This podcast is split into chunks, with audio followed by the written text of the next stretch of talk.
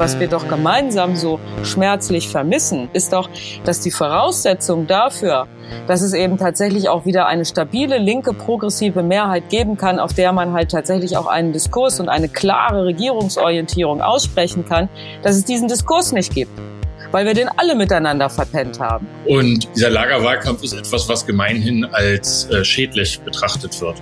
So, das verstehe ich manchmal taktisch, das führt aber, glaube ich, dazu, dass außerhalb unserer Politikblase ich kaum jemanden treffe, der sieht, dass es einen Vorschlag für ein Mitte-Links-Angebot gibt. Und das ist, glaube ich, ein Problem.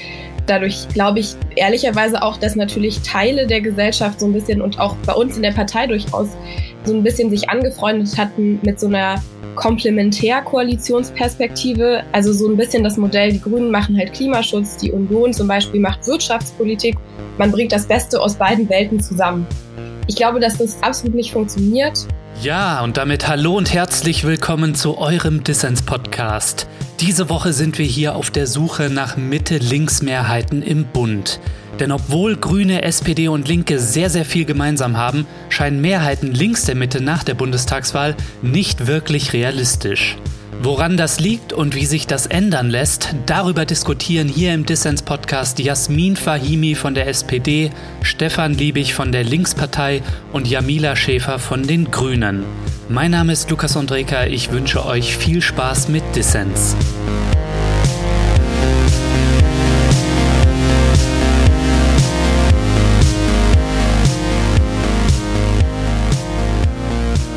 Frau Fahimi, Frau Schäfer und Herr Liebig, wir sind zusammengekommen, um über die Organisierung neuer linker Mehrheiten im Bund zu sprechen, denn es scheint ja angesichts von Klimakrise, Rechtsruck und sozialer Spaltung ziemlich offensichtlich, dass ein Klein-Klein es nicht mehr tut, sondern dass wir eine grundlegend andere Politik brauchen, und trotzdem sind neue linke Mehrheiten weit und breit nicht in Sicht, so scheint es mir zumindest.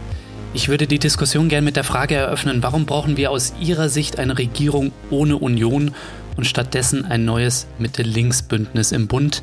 Wir fangen vielleicht mit Frau Schäfer an, weil in ihrer Partei, bei den Grünen, blinken ja auch viele tatsächlich in Richtung Union. Ja, hallo erstmal und vielen Dank für die Einladung.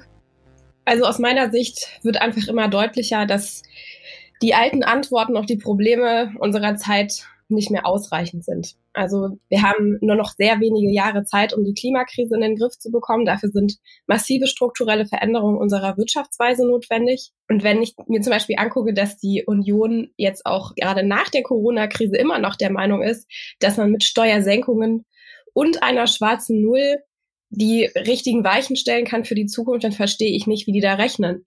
Wir haben nur noch wenige Jahre Zeit, um die Klimakrise in den Griff zu bekommen. Dafür sind massive Investitionen notwendig, um unsere Wirtschaftsweise klimaneutral zu machen. Und wir sehen auch, dass die soziale Spaltung gerade durch Corona immer weiter auseinandergeht, dass unsere Schulen unterfinanziert sind, dass dort viel zu wenig digitale Infrastruktur vorhanden ist und das Geld einfach nicht bei den Leuten ankommt. Und ähm, damit auch ja so ein Zukunftsversprechen für, für viele Menschen nicht mehr greifbar ist. Und das gefährdet auch unsere Demokratie. Und ich glaube, deswegen brauchen wir schon grundlegende strukturelle Veränderungen für eine soziale und klimaneutrale Zukunft. Und ich glaube, dass da zumindest die programmatischen Antworten von Rot-Rot-Grün äh, gebraucht wären, um genau diese Kraftanstrengung auch zu bewerkstelligen. Mhm. Danke. Ich würde die Runde gerne öffnen, Herr Liebig und Frau Fahimi. Warum brauchen wir G R zwei oder R zwei G? Vielleicht können Sie mir auch mal sagen, was sagen Sie eigentlich? Also früher hat man ja immer R zwei G gesagt, heute ist es vielleicht eher G R zwei. Herr Liebig. Ja, früher haben wir mal Rot-Rot-Grün gesagt. Das kommt noch aus der guten alten Zeit von Rot-Grün, wo wir uns dann da zugedrängelt haben. Ich, mir ist es eigentlich egal. Also ich finde diesen Wettbewerb, wer jetzt gerade in Umfragen vorne steht, da haben wir schon so viel erlebt. Für uns taktisch ist immer am besten Mitte links, weil da kommt links vor, aber es, das sind so die Sachen, die Parteistrategen sich überlegen. Ich möchte äh, ein Bündnis diesseits von Union und F D P, von der A f D will ich hier gar nicht reden, und die Gründe sind alles die, die Jamila benannt hat, da muss ich gar nichts dazufügen. Und wir haben das in unterschiedlichen Gruppen und Konstellationen auch schon miteinander, ich sag mal, seit zweitausendacht immer wieder beredet. Das Traurige ist, dass wir immer noch da stehen, wo wir jetzt stehen. Und ich teile das total, was Jamila gesagt hat, dass es aus meiner Sicht tatsächlich auch heute noch immer um zwei, mindestens zwei Lager in unserer Republik geht. und dass es da sehr grundsätzliche Unterschiede gibt, ähm, was Verteilungsfragen angeht, was aber auch das Verhältnis von Markt und Staat angeht, also wie viel kann der Markt, aber auch wie viel darf der Markt und wie viel müssen wir anders organisieren. Und da gibt es schon sehr grundsätzliche unterschiedliche Blickwinkel. Ich würde ja sogar so weit gehen zu behaupten, es gibt auch unterschiedliche Menschenbilder. Hm. Natürlich gibt es auch eine christsoziale Bewegung innerhalb der Union. Ich will, ich will ich gar nicht in Abrede stellen, aber ich glaube, unser Selbstverständnis, dass wir halt nicht in erster Linie aus einem System herausdenken, sondern von Menschen herausdenken und dann eben auch an alle denken, äh, das, das ist schon ein ganz anderer Politikansatz, was Teilhabe, was Chancengerechtigkeit angeht, was das Schaffen eines stabilen Gemeinwesens angeht und des sozialen Miteinanders. Und insofern würde ich mir wünschen, dass wir in erster Linie auch über diese Dinge reden. Warum wollen wir eigentlich dieses progressive Bündnis? Und bei allen Schwierigkeiten, die wir vielleicht auch untereinander haben und auch politischen Absetzbewegungen, müssen wir uns, glaube ich, selber dringend daran erinnern. Ich bin der festen Überzeugung, dass wir, dass uns, wie auch immer man das nennt, ja, ob nun R zwei, G zwei oder sonst irgendwie, dass wir in erster Linie halt auch im Wahlkampf deutlich machen müssen, dass es um Lager und um eine Grundsatzentscheidung geht. Mhm. Sprechen Sie gern kurz über, warum ist das progressive Lager oder die progressive Mehrheit für Sie der Weg in die Zukunft? Beziehungsweise, was würden wir erleben mit weiteren vier Jahren Union an der Macht, wenn es dazu kommt?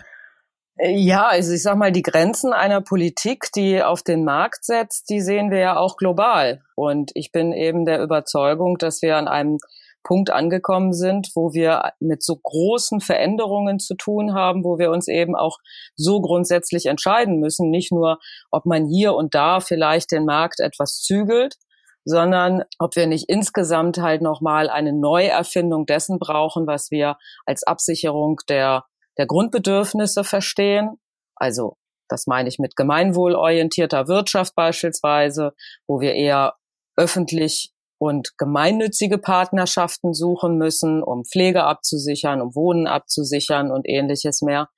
Und das steht schon im diametralen Unterschied zu dem, was die Union will und was wir ja schmerzlich jetzt in den auch letzten vier Jahren große Koalition uns immer wieder dran abkämpfen mussten.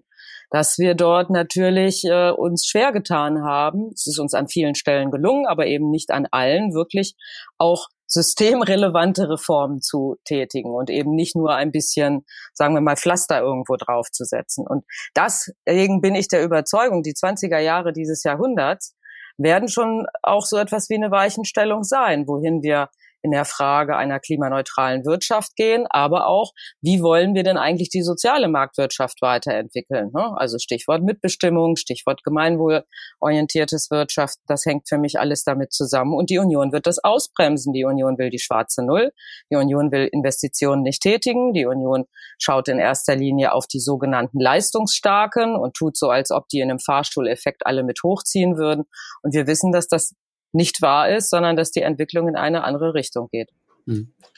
Ich würde hinzufügen, dass äh, auch außenpolitisch ein Mitte-Links-Bündnis besser wäre, weil bei unseren drei Parteien zum Beispiel die Frage der Rüstungsexporte ähm, in eine ganz andere Richtung geht als bei C D U und F D P.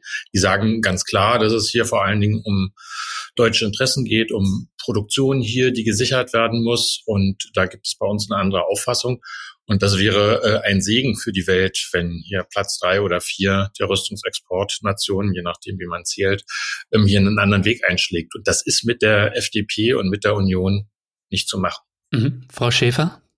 Es geht, glaube ich, grundsätzlich, also anknüpfend an das, was schon gesagt wurde, darum, dass wir eine Gesellschaft oder eine Politik schaffen, die nicht nur unsere Freiheit, ähm, sondern die Freiheit auch anderer zum Ziel hat und sozusagen Freiheit universalisierbar macht. Und das ist so ein bisschen auch der Punkt, den Jasmin Fahimi auch schon angesprochen hat mit dem Menschenbild.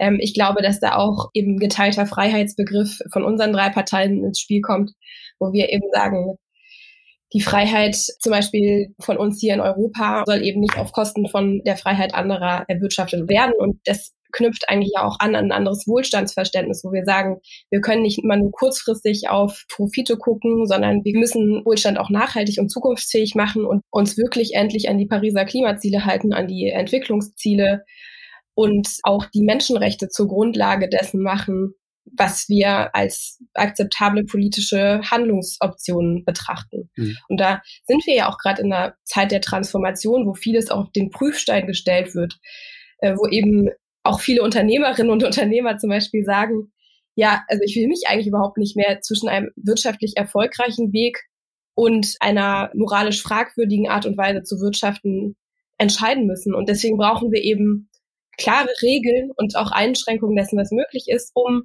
Freiheit und Wohlstand auch nachhaltig zu ermöglichen. Und ich glaube, da müssen wir, also da stecken wir auch als Gesellschaft gerade in einem massiven Umdenkenprozess. Und man merkt aber daran, dass noch nicht so viele Leute total begeistert sind und sagen, wir brauchen jetzt endlich linke Politik, dass das einfach noch eine riesige Aufgabe ist, diese Debatte zu führen. Ich glaube, unsere Parteien, aber auch unsere Bündnispartnerinnen in der Zivilgesellschaft haben da einfach eine große Aufgabe, auch zu erklären, was erreichbare Projekte sind, um eben eine spürbare Verbesserung auch mit den Menschen gemeinsam hinzubekommen und eben sich nicht nur in einem stillen Kämmerlein zu treffen und zu sagen, jetzt müssen wir aber regieren, sondern eben zu gucken, wo wird denn auch linke Politik und, und auch einzelne Projekte, die linke Politik vorschlägt, für die Menschen ein Mehrwert sein und wie können wir das eben auch in, in breiten gesellschaftlichen Bündnissen erreichen. Und ich glaube, da ähm, haben wir noch ein bisschen Luft nach oben, das ja miteinander auf, auf den Weg zu bringen. Ja, Luft nach oben ist natürlich gut, denn das klingt alles super, aber warum kommt das bei den WählerInnen nicht wirklich an? Wieso ist da niemand begeistert mit Blick auf progressive Weichenstellungen? Herr Liebig. Ich glaube, die Leute sind deshalb nicht begeistert, weil sie nicht wissen, dass es dieses Angebot gibt. Und das liegt an uns. Also wir haben seit äh, seit drei Wahlperioden es nicht geschafft, ein Angebot zu formulieren. Also wir drei vielleicht schon und unsere fünf Freunde. Aber in Wirklichkeit haben die drei Parteien dieses Angebot nicht auf den Tisch gelegt. Da gab es immer auch taktische Argumente, die ich mal besser und mal schlechter fand. Also früher war das so die Vergangenheit der P D S und der S E D und dann irgendwie, dass Oskar Lafontaine und irgendwelche Sozialdemokraten sich nicht leiden können. Und jetzt sind es andere taktische Gründe. Ich glaube nur, dass niemand in der Republik über ein Mitte-Links-Angebot diskutiert, weil wir es nicht vorlegen. Also es ist ja in Wirklichkeit so, dass wir im Moment einen Wahlkampf machen, weil das auch von den drei Parteien so gewollt ist, wo wir sagen, wir kämpfen hier für uns. Manchmal wird noch gesagt, mit wem man nicht regieren will, aber auch das ist schon weniger geworden. Und diesen Lagerwahlkampf, das merke ich auch in der eigenen Partei, das ist gar keine Kritik jetzt an, an euch, dieser Lagerwahlkampf ist etwas, was gemeinhin als äh, schädlich betrachtet wird. So, das verstehe ich manchmal taktisch, das führt aber, glaube ich, dazu, dass außerhalb unserer Politikblase ich kaum jemanden treffe, der sieht, dass es einen Vorschlag für ein Mitte-Links-Angebot gibt. Und das ist, glaube ich, ein Problem. Ich habe dafür gefochten, wenn auch nicht erfolgreich.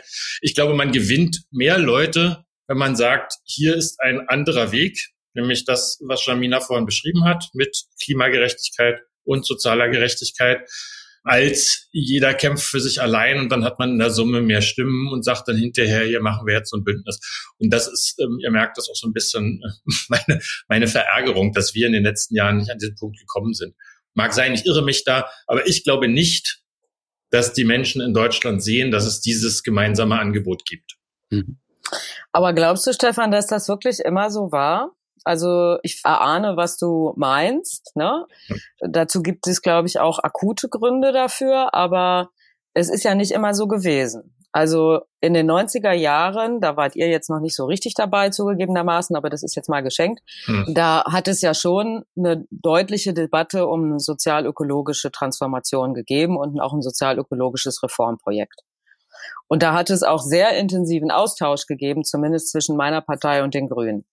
Die Linken haben sich immer noch ein bisschen sortiert, du hast es gerade mal kurz skizziert, aber immerhin hat es ja gereicht, neunzehnhundertachtundneunzig eben auch eine rot-grüne Regierung zu bilden, die ja in vielen Sachen zwar heute zum Teil gescholten wird, aber wir wissen ja, dass sie halt auch ganz viel an liberalen Bürgerrechten und Ähnliches halt eben auch durchgesetzt hat und schon auch neue Akzente gesetzt hat.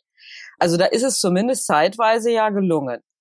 Und ich frage mich so ein bisschen bei dem, was du sagst, warum gelingt das heute eigentlich so nicht mehr? Ne? Ja klar, muss man auch ein bisschen Selbstkritik üben. Also sind wir da wirklich auch in, ich sag mal, in genügendem Austausch miteinander? Oder ist es halt so, dass wir uns nur irgendwie gegenseitig versuchen, weil man ahnt, da gibt es vielleicht eine Wählerklientel bei der oder der Partei, die ich auch gerne hätte, äh, uns quasi gegenseitig die Details äh, noch vorzuwerfen und dann ein bisschen Schaufensterpolitik zu machen?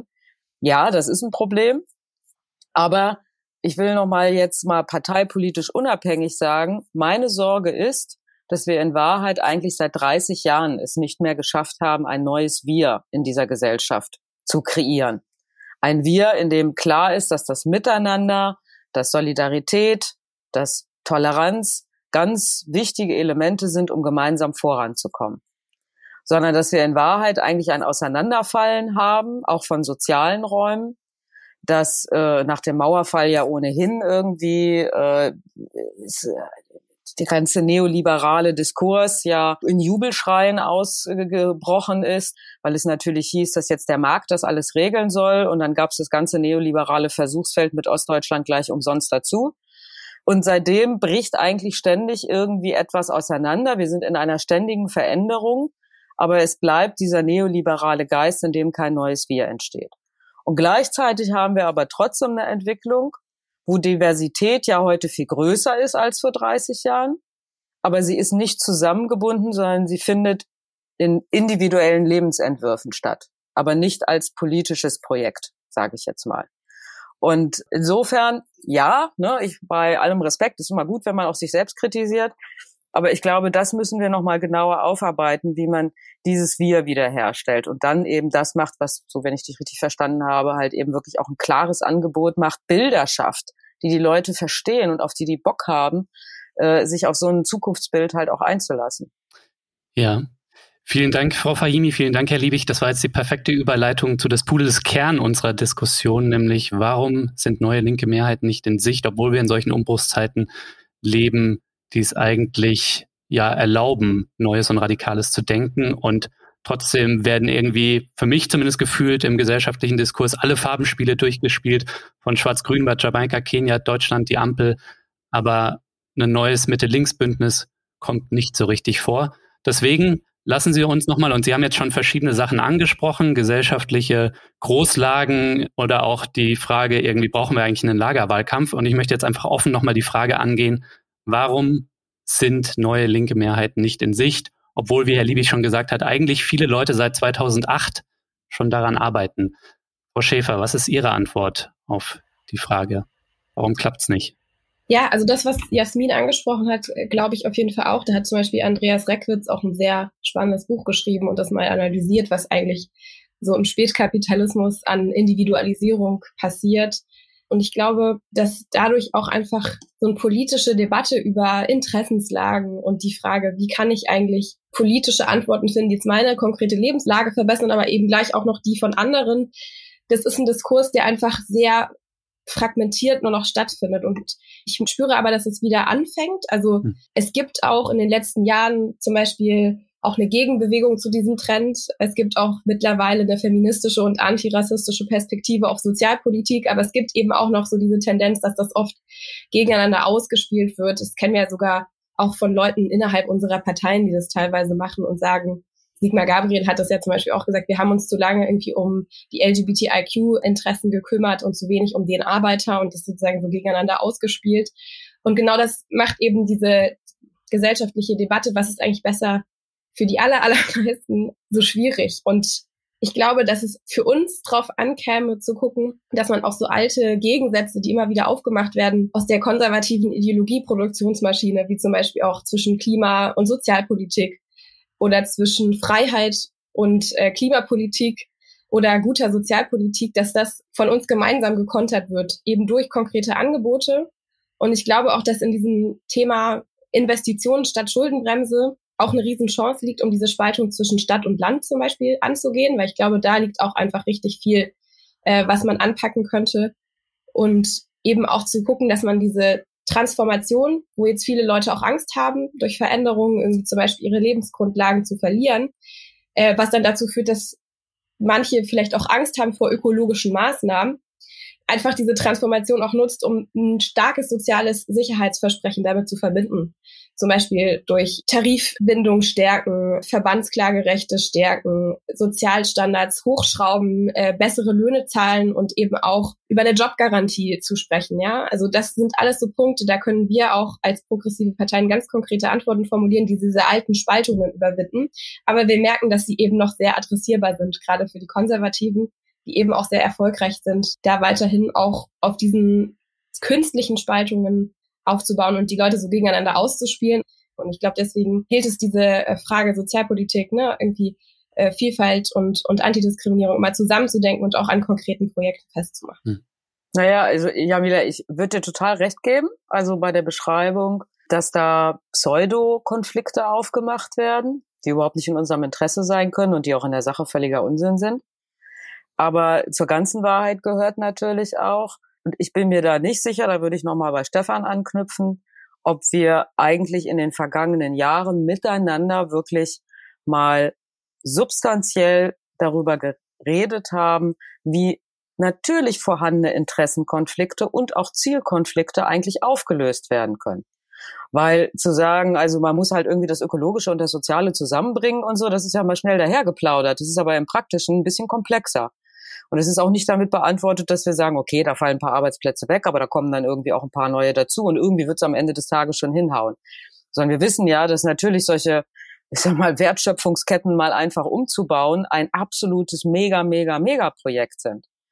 Und die da drin innewohnenden Zielkonflikte, die sind nicht unüberwindbar. Das glaube ich auch, ne? Und die sind vor allem auch nur überwindbar, indem man halt nicht die einen gegen die anderen ausspielt. Bin ich auch völlig d'accord. Aber es gibt sie. Und sie zu beantworten, ist eine Frage des Prozesses. Ist eine Frage des sozusagen, ich sag mal, Stufenplans der Maßnahmen, die man hintereinander schaltet und auch der Ziele, die man hintereinander schaltet.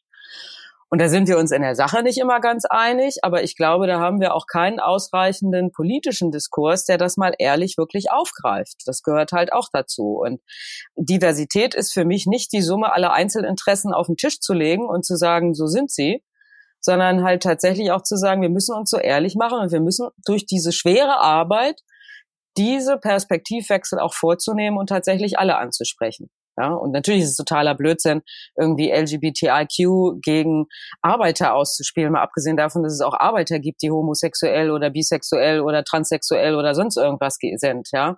Insofern ist das völlig richtig, aber trotzdem wird es nicht reichen, und jetzt bin ich mal ein bisschen provokant, es wird nicht reichen, aus einer bürgerlichen Wohlfühlschicht zu sagen, wir haben jetzt ganz hehre Ansprüche, und es macht ja auch nichts, wenn wir jetzt mal ein bisschen hier und ein bisschen mehr da bezahlen. Für andere ist das wirklich ein tiefer Einschnitt in ihren Alltag. Und das ist, glaube ich, auch das, was im Übrigen Sigmar Gabriel gemeint hat. Natürlich müssen wir die Masse der Beschäftigten, die eben nicht in gut sanierten Altbauwohnungen der Städte wohnen, die müssen wir natürlich ins Zentrum stellen und in den Blick nehmen bei den Transformationsaufgaben, die wir haben. Ist nicht unmöglich, aber natürlich müssen wir die ins Zentrum stellen. Ich habe jetzt noch nicht ganz verstanden, wo du den Widerspruch siehst zwischen uns, weil ich habe ja gar nicht gesagt, äh, dass Identitätspolitik oder Antidiskriminierungspolitik einfach nur ähm, alle Interessen mal nebeneinander halten, sondern ich glaube auch, dass es wichtig ist, von einem universalistischen Standpunkt heraus äh, zu agieren und eben auch zu sehen, dass gerade auch eine soziale Absicherung zum Beispiel eine wesentliche Absicherung gegen äh, Diskriminierung und und für Chancen ähm, ist. Das meinte ich ja auch mit diesem Freiheitsversprechen. Und deswegen ist es natürlich wichtig, auch Interessenskonflikte ehrlich miteinander zu besprechen. Ich nehme auch wahr, dass da zu wenig Diskurs stattgefunden hat, eben genau aufgrund äh, der Tatsache, dass wir, glaube ich, ganz oft, und ich glaube, das ist gar nicht nur betroffen oder be- bezogen auf unsere Parteien ein Problem, sondern allgemein auf die politische Linke oder progressivere ähm, Bündnisse, dass man sich ganz oft äh, gegenseitig vorwirft, in einem schlechten Setting zu wenig zu erreichen, statt gemeinsam das Setting zu verändern. Ja, und da irgendwie ganz viel so Reibereien herauskommen äh, und man auch oft verpasst hat, Prioritäten zu setzen. Ja, und sich verzettelt mit kleinteiligen Diskussionen und Abwehrkämpfen, die manchmal einem natürlich auch aufgedrückt werden, wenn wir uns jetzt angucken, äh, dass die AfD ähm, in den letzten Jahren so erfolgreich in verschiedene Landtage eingezogen ist, in den Bundestag eingezogen ist. Da waren natürlich sozusagen auch ganz andere Fragen nochmal mit auf der Agenda. Aber ich glaube, genau deshalb darf man eben diese langfristigen Transformationsprozesse eben erst recht nicht außer Acht lassen, sondern muss natürlich schauen, dass man ganz konkrete Antworten darauf findet und natürlich auch miteinander darüber im, im Gespräch ist. Wir haben natürlich als Grüne uns auch überlegt, wie wir das tun können und haben ja auch mit unserem Grundsatzprogramm und dem Wahlprogramm, das im Übrigen ein sehr linkes Wahlprogramm auch ist, da ganz konkrete Antworten gegeben. Und da fände ich zum Beispiel auch total gut, wenn wir jetzt über den C O zwei Preis zum Beispiel diskutieren, Da gab es ja dann auch leider teilweise auch aus euren Parteien mit befördert, so ein bisschen wieder diese alte Gegeneinander-Ausspiellogik von Klima und Soziales. Obwohl wir natürlich ein Konzept vorgelegt haben, was einen sozialen Ausgleich mit höheren äh, C O zwei Bepreisungen vorgeschlagen hat, um genau eben keine unerwünschten Spaltungseffekte zu haben. Wir reden trotzdem darüber, dass es zum Beispiel einzelne PendlerInnen gibt, die davon vielleicht nicht profitieren, ja, und irgendwie auch draufzahlen werden. Aber wir haben natürlich auch noch andere sozialpolitische Maßnahmen, die wir anpacken wollen und wo wir natürlich auch ganz klar sagen, dass die Union da besonders unglaubwürdig ist, wenn wenn sie das vorwirft, äh, wir kümmern uns nicht um die sogenannten kleinen Leute und gleichzeitig genau die Partei ist, die diese Maßnahmen, die wir vorschlagen, mit höheren Mindestlöhnen, Garantiesicherung, höhere Hartz-vier-Sätze, die genau das blockieren. Ich glaube, haben wir eigentlich eine gemeinsame Aufgabe, eher diese konservativen Logiken auch grundsätzlich zurückzuweisen und natürlich uns aber über die konkreten Maßnahmen dann zu streiten. Und schwupps sind wir mitten im Wahlkampf. Ich würde tatsächlich gerne, wenn ich darf, den Herrn Liebig dazu schalten. Was ist denn Ihr Blick auf das, was Frau Fahimi und Frau Schäfer jetzt gerade gesagt haben, dass zu oft das Trennende betont wird? Ich meine, Sie kommen aus einer Partei, in der innerparteilicher Streit, Trennendes ähm, immer wieder aufflammt, jetzt auch gerade im Wahlkampf. Und Sie haben sich ja auch in Ihrer langen Karriere, die jetzt nun ein Ende findet, als, ich nenne es jetzt mal Realo, in außenpolitischen Fragen an Ihren eigenen Parteigenossen abgekämpft.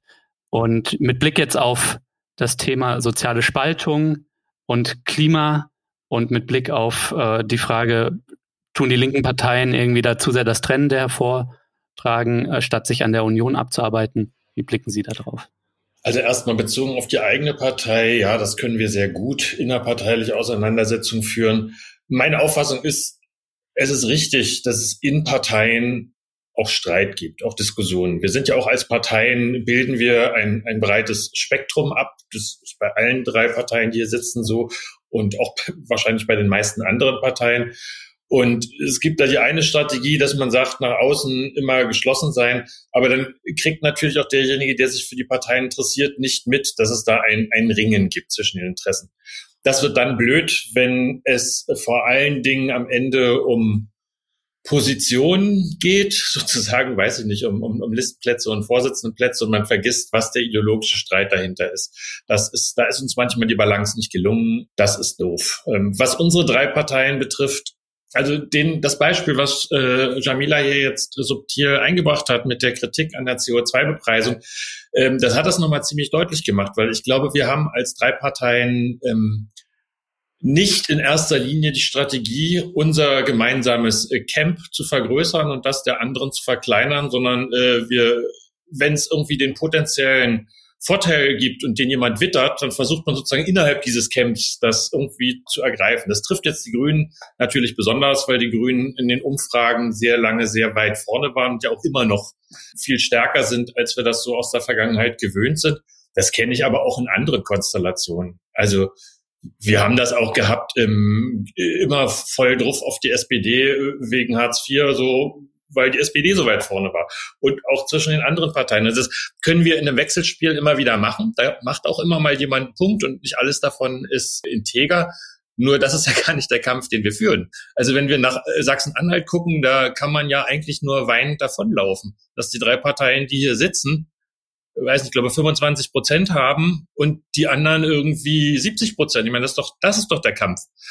So, und der ist, glaube ich, deshalb bei uns in Deutschland so schwierig, weil eigentlich ist das ja was Gutes, wir so ein Parteien-Regierungssystem haben, was so miteinander verschränkt ist. Und es ist halt, wir haben den Bundesrat, wir haben den Bundestag. Während wir im Bundestag noch relativ klare Mehrheiten haben, wo jetzt die S P D das Problem hat, sich von der C D U C S U abzugrenzen, mit der sie aber immer noch in der Regierung ist, was da ein Problem ist, haben wir anderen das Problem natürlich auch, weil wir in den Ländern, also die Grünen mit allen, wir zumindest äh, mit der S P D und den Grünen, in Regierungen sind. Und da sind so diese scharfen Polarisierungen, hier ist das eine Camp und da ist das andere, schwer möglich. Und das macht, glaube ich, auch die Aufstellung schwierig. Und wenn ich da in die Vergangenheit gehe, äh, weil Jasmin, du ja äh, Rot-Grün erwähnt hast, mich hat das jetzt tatsächlich überrascht, aber das liegt an dem Grund, den du so im Nebensatz sagtest, da wart ihr halt nicht dabei. Also wir haben das logischerweise nicht so empfunden. Ich gebe dir schon recht, dass es mit Rot-Grün eine gesellschaftliche Modernisierung in ein paar Fragen gegeben hat. Aber mal abgesehen davon, dass wir ähm, nicht dabei waren, was jetzt so persönliche Eifersüchtigerei wäre, war es natürlich auch in einem großen Feld, was uns heute sehr wichtig ist, das Gegenprogramm zu dem, was wir wollen. Also die ganze Gerechtigkeitsfrage, die du ja völlig äh, zu Recht aufrufst, die wurde damals anders diskutiert. Und ich mache das jetzt gar nicht an Personen fest, sondern es war das Zeitalter des Neoliberalismus, in dem neoliberale Politik gemacht wurde. So, und deswegen wünschte ich mir schon, dass das, was wir jetzt neu auflegen, unter einer anderen Überschrift stattfindet. Und eigentlich ging das ja nicht, es war jetzt nicht Schuld, nicht Schuld von Rot-Grün oder Tony Blair, sondern ich fange da mal eher bei Ronald Reagan an vor vierzig Jahren. Also damals wurde gesagt, ab jetzt hat der Staat keine Rolle mehr, jeder kümmert sich um sich selber. Und da in den U S A, wo der ganze Mist losging, da dreht sich das ja jetzt gerade. Ich würde mich ja freuen, wenn wir so eine Diskussion, wie sie jetzt in den U S A gibt, wenn wir die hier auch führen. Ich weiß nicht, ob ihr die Rede von Joe Biden vor, vom Kongress gesehen habt. Da sagt er so einen Satz ganz unschuldig daher, Trickle-down economy has never worked. So, es hat niemals funktioniert. Eine Politik, die er selber als ähm, der Realo-Teil der Demokraten ja mitvertreten hat, sie, er sagt nicht, die ist nicht mehr die Antwort auf die heutige Zeit, sondern er sagt, das, was wir hier vierzig Jahre gemacht haben, das hat nie funktioniert. Diese Diskussion würde ich gerne in Deutschland mal beginnen. Da sind wir noch weit weg von, weil auch große Teile der Parteien, über die ich hier rede, da äh, immer noch auf einem anderen Diskussionsstand sind. Aber da müssen wir doch anpacken. Und dann können wir auch die Fragen, wie federn wir bestimmte notwendige Entscheidungen ab, ganz anders diskutieren. Aber so ein ernsthafter, äh, wie verteilen wir das gesellschaftliche Vermögen, Wahlkampf, der ist doch bei uns noch gar nicht möglich. Also den versuchen wir auch gar nicht. Sondern also selbst, ich werf mal hier nur das Stichwort Ehegattensplitting ein, wo dann alle sofort, oh Gott, oh Gott, bloß nicht ansprechen, es gibt nur Ärger. Also so, also das, diese Debatte, die ist eigentlich die, die man führen muss. Wie, wie wird das gesellschaftliche Vermögen verteilt und sich eben nicht aufschwatzen lassen, dass das irgendwie eine falsche Diskussion ist und die richtige über Gender und was weiß ich ist. Da finde ich auch immer ärgerlich in den eigenen Reihen, wir nehmen eine Debatte an, die die Demokraten in den U S A unter Clinton erfunden haben. Die haben bewusst gesagt, wir wenden uns ab vom Blue-Collar-Worker und wenden uns dem Informationsarbeiter zu und rufen andere, auch wichtige Themen stärker in den Vordergrund, also Feminismus und Migration. Das Letzteres ist ja richtig, aber nicht zulasten des Ersteren. Das darf man nicht tun. Diese Debatte freut nur die äh, rechte Seite. Hm. Frau Fahimi?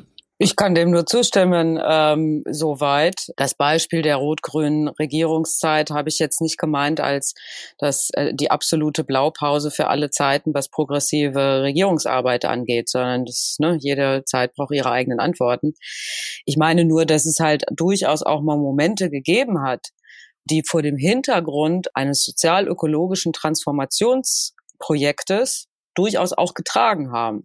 Ne? Und sag mal, hat ja, haben ja ein paar andere unglückliche Konstellationen dazu geführt, warum so eine Linie abgebrochen worden ist. Aber es zeigt sich ja auch zum Teil in den Ländern, also dass es sehr wohl möglich ist, so etwas aufzusetzen. Aber ich finde deine Beschreibung nachvollziehbar. Ich würde nur, ich würde nur gerne äh, zwei Dinge ergänzen wollen. Das eine ist, mir reicht dieses Thema soziale Absicherung und Abfederung von schmerzhaften Entscheidungen nicht. Das ist nicht mein Zukunftsbild.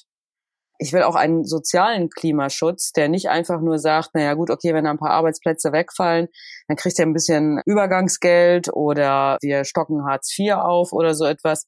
Die Leute wollen keine Transferleistung. Die Leute wollen am Ende des Tages aus ihrer eigenen Hände Arbeit auch ihre Existenz sichern. Und diesen Schritt tatsächlich als eine Verheißung quasi auch zu vermitteln, weil man konkret sagt, wie man es macht und wie man es kann, das kommt mir manchmal zu sehr unter die Rädern, ja. Und bei allem Verständnis, Jamila, wir müssen jetzt nicht über die Höhe von Hartz vier-Sätzen und über die Höhe von Mindestlöhnen streiten. Ja, wenn wir das anfangen, dann machen wir gerade das kaputt, was wir hier behaupten, was aller unser Interesse ist, nämlich ein Bündnis zu schaffen. Es geht nicht darum, ob der Mindestlohn auf zwölf oder dreizehn oder vierzehn Euro angehoben wird. Also ich meine, natürlich geht es am Ende für die Leute darum, aber das ist ja nicht der Unterschied, der ernsthafte Unterschied auch nicht zwischen uns. Das, das ist so ein bisschen das Geplänkel, was es halt gibt, weil der eine sich vom anderen irgendwie nochmal bei dem einen Punkt oder bei dem anderen Punkt irgendwie absetzen will. Aber es bringt uns nicht voran. Was ich damit meine ist, warum das nicht reicht, ist, wir brauchen echte Perspektiven und da muss man halt eben wirklich auch sagen, wie man von A nach B kommt. Also wie man halt mit Investitionen halt einerseits die Kommunen stärkt, aber wie man eben auch tatsächlich mit Transformationsfonds eine ganze Wirtschaft und insbesondere auch eine Industriewirtschaft umbaut. Und ich behaupte hier nach wie vor steif und fest, mit Dienstleistungen, mit Personendienstleistungen und mit ein bisschen I T-Gedöns wird dieses Land nicht mehr die wirtschaftliche Rolle spielen, die sie bisher gespielt haben. Wir müssen tatsächlich an dieser Stelle einen Umbau machen und das müssen wir gemeinsam genauer beschreiben. Aber das Problem ist, und da bin ich wieder bei Stefan, wir haben alle miteinander ein Problem. Die Rechte hat immer schon in Machtlogiken gedacht. Immer schon. Und ob man dann mal ein bisschen mit diesen oder jenen irgendwie so rum oder so rum kooperiert, ist denen am Ende des Tages einigermaßen wurscht. Sieht man ja auch jetzt. Aber die Linke, die tut immer so, sie muss halt die absolute Wahrheit finden. Und die absolute Wahrheit gibt's natürlich so gesehen nicht, aber darüber lässt sich natürlich trefflich streiten. Und wenn man da halt eben, ich sag mal, mit einem gewissen Habitus äh, unterwegs ist, dann streitet man sich eben noch über das letzte Komma und nicht über die Frage, was wir eigentlich tatsächlich na, gemeinsam nach vorne tun müssen und wie wir das auch machtpolitisch umsetzen. Ich kann dir eigentlich deinen allem nur zustimmen. Ich habe das auch nur äh, gesagt, um nochmal zu illustrieren, dass wir manchmal selbst in dieser Dynamik gefangen sind, sozusagen in dieser Machtarithmetik dann auf einmal konservative ja, Spins zu bedienen, obwohl wir das eigentlich gar nicht in unserem Interesse liegt. Und das haben sicherlich auch Grüne schon gegenüber der S P D gemacht. Ich habe da auch ein paar Beispiele im Kopf. Ja? Also ich glaube, wir müssen da einfach ähm, ehrlich drüber nachdenken, ob das irgendwie langfristig sinnvoll ist. Und ich glaube, äh, dass auch die Situation, in der wir jetzt heute wieder sind, alle vier Jahre diskutieren wir darüber, dass es eigentlich schön wäre, grün-rot-rot oder rot-rot-grün zu machen und merken immer wieder, Mist, die gesellschaftlichen Herausforderungen sind leider noch nicht da, vielleicht in vier Jahren. Also und da müssen wir halt mal rauskommen. Und die Frage ist halt, wie schaffen wir das? Ne? Und ähm, ich glaube, dass du voll den wichtigen Punkt auch angesprochen hast, ähm, mit diesen Perspektiven schaffen.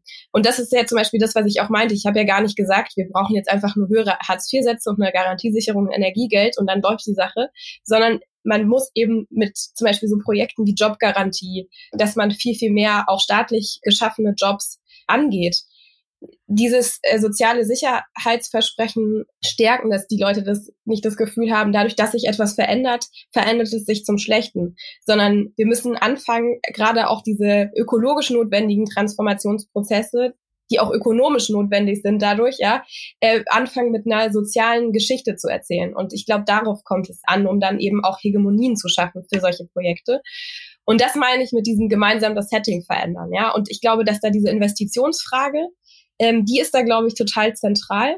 Aber es, man sieht auch, man hat das noch nicht geschafft. Also was ich zum Beispiel bemerkenswert finde, wenn man jetzt Wahlkampf in, in Sachsen-Anhalt macht oder in anderen Ländern, wo es zum Beispiel nicht so viele Großstädte gibt und da vielleicht auch mal so ein bisschen weiter draußen in sogenannten, hört sich auch schon despektierlich an, strukturschwachen Regionen unterwegs ist, ja, dann gibt es da einfach auch viele Leute, die das Gefühl haben, man hat uns hier irgendwie vergessen. Das ist auch so ein Gefühl von Respektlosigkeit, von irgendwie Perspektivlosigkeit, wo tatsächlich sehr viele politische Angebote irgendwie gar nicht ankommen. Und ich glaube, da müssen wir halt gucken, wie kann man erklären, dass das, was wir sozusagen programmatisch wollen, natürlich in unterschiedlichen Ausformungen, die konkreten Situationen der Menschen adressiert und sozusagen eine ganz konkrete und gute Lösung anbietet für Frustrationen, die die Menschen haben. Und da glaube ich, fehlt manchmal noch so ein bisschen, gerade in der politischen Kommunikation, aber auch vielleicht in der Frage, was priorisiert man denn eigentlich, wenn man jetzt eine Kampagne vorstellt und nach vorne stellt, was ist denn da dann so der wichtige Punkt?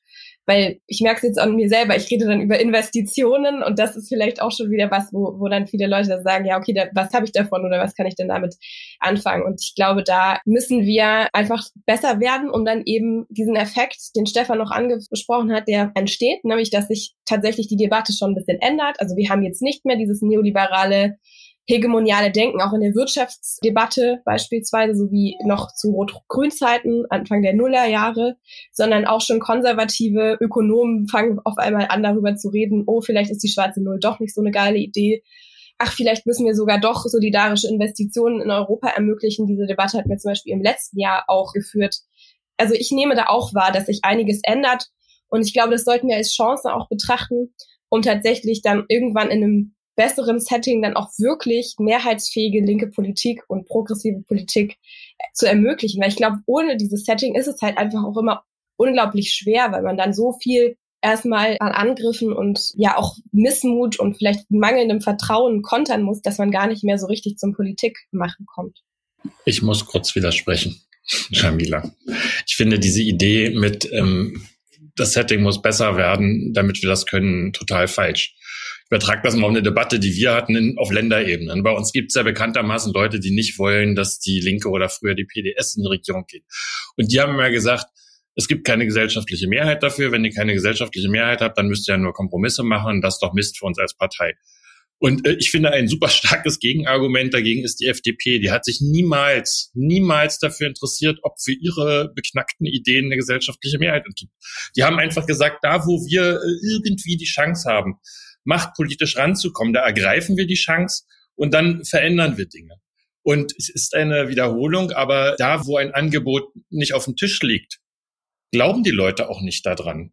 Es ist keine Diskussion über über ein Mitte-Links-Modernisierungsprojekt im Land, weil wir es auch nicht anbieten. So, und da gibt's Gründe für, aber ich glaube, wir können da nicht warten. So, und das ist nicht nur, das stimmt schon, nicht nur wir drei Parteien, sondern deswegen war ja dieses Buch, dieses Verbündet euch Buch ja auch eine gute Sache und ist es, weil wir dort ja auch mit gesellschaftlichen Gruppen außerhalb von uns dreien reden. Ich glaube, wir müssen beides machen. Wir haben als Parteien die Verantwortung, eine machtpolitische Alternative auf den Tisch zu legen und auch greifbar zu machen und auch zu sagen, dafür stehen wir. Und ich glaube, das verändert dann die Verhältnisse ähm, auch ein bisschen. Aber Stefan, ich bin doch auch hier, weil ich das so sehe, dass wir damit ja auch was tun können. Also ich sage ja jetzt nicht, wir sitzen uns jetzt in den, in den Sessel und warten mal, bis die gesellschaftlichen Mehrheiten entstehen. Ich meine ja nur, wir haben eine Verantwortung, auch Ideen, die äh, tatsächlich vielen Menschen helfen und die aber trotzdem noch nicht mehrheitsfähig sind, eben mehrheitsfähig zu machen. Und das ist ja auch eigentlich eine Kernüberzeugung progressiver Politik. Da sind wir nicht auseinander, aber ich glaube, man muss sich trotzdem bewusst machen, dass es einfach sehr viel schwieriger ist, in einem Setting zu regieren als linke Regierung, in dem man sozusagen breite Teile der Gesellschaft gegen sich hat. Und ich glaube, das ist schon eine Aufgabe, der wir uns stellen müssen, ohne das jetzt so gegeneinander auszuspielen.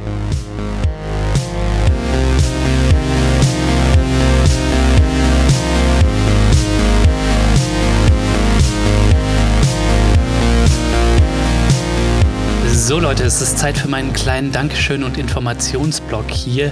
An dieser Stelle möchte ich wie immer allen Fördermitgliedern von Dissens danken.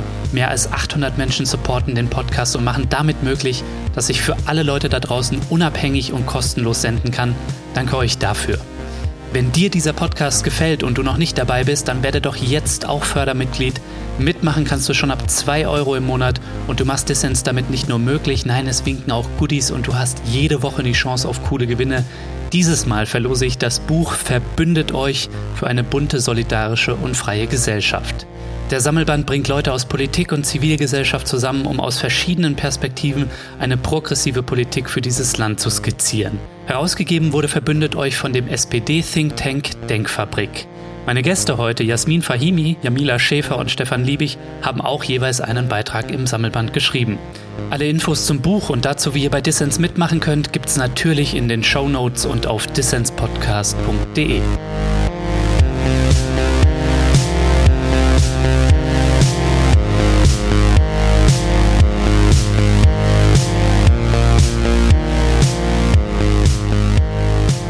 Du hörst den Dissens-Podcast. Diese Woche sprechen wir darüber, warum wir nach der Bundestagswahl ein neues Mitte-Links-Bündnis brauchen, warum es gegenwärtig nicht so wirklich in Sicht ist und was es bräuchte, damit es Realität wird.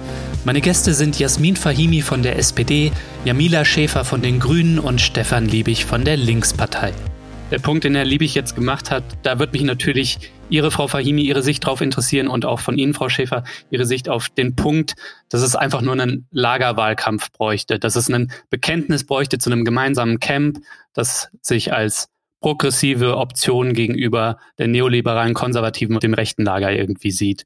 Und das kommt natürlich von einem aus einer Partei, die als einzige sich klar dazu bekannt hat, zu so einem Lagerwahlkampf, sage ich mal.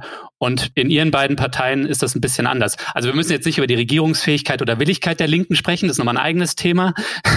Aber bei den Grünen schaut das anders aus mit dem Bekenntnis zu einem Mitte-Links-Camp und bei der S P D schaut das auch anders aus. Da gibt es dieses klare Bekenntnis nicht, ist zumindest meine Wahrnehmung. Deswegen hätte mich jetzt Ihrer beide Perspektiven als Teile jeweils des linken Flügels ihrer Parteien interessiert.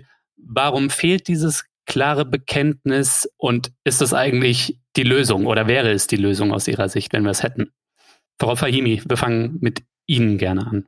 Ja, dieses Bekenntnis fehlt aus meiner Sicht überhaupt nicht. Ich weiß gar nicht, wie Sie zu der Aussage kommen. Also natürlich ist die Linkspartei in einer ganz anderen Situation, weil halt keine Union und keine F D P und kein sonst irgendwie mit der Partei koalieren würde. Die einzigen, die sich in den vergangenen Jahren damit befasst haben, waren die Grünen und war die S P D. Und es hat ja nun auch in den vergangenen Jahren hinreichende Regierungsbildung dieser Art gegeben, beziehungsweise auch Bekundungen dazu, dass wir halt sehr deutlich sagen, auch in diesem Wahlkampf im Übrigen, also wenn Sie mich das jetzt schon so fragen, dann muss ich es auch so deutlich sagen, wir das im Übrigen klarer formulieren als die Grünen, dass wir eine Bundesregierung ohne Union wollen.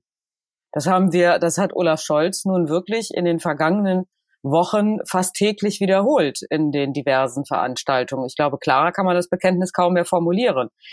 Ähm, wir müssen natürlich aber, und das ist jetzt nicht mehr eine Frage von, wie schaffen wir einen gesellschaftlichen Diskurs, der eben ein progressives Bündnis ist, sondern es gibt dann natürlich auch eine einfach parlamentarische Realität, an der kommt keiner vorbei. An der kommen die Grünen ja auch nicht vorbei. Die waren ja eigentlich zweitausendsiebzehn auf den Sprung, eben mit der F D P und der Union gemeinsam eine Regierung zu bilden, hätten das auch gemacht, wenn die F D P nicht kurzfristig abgesprungen wäre.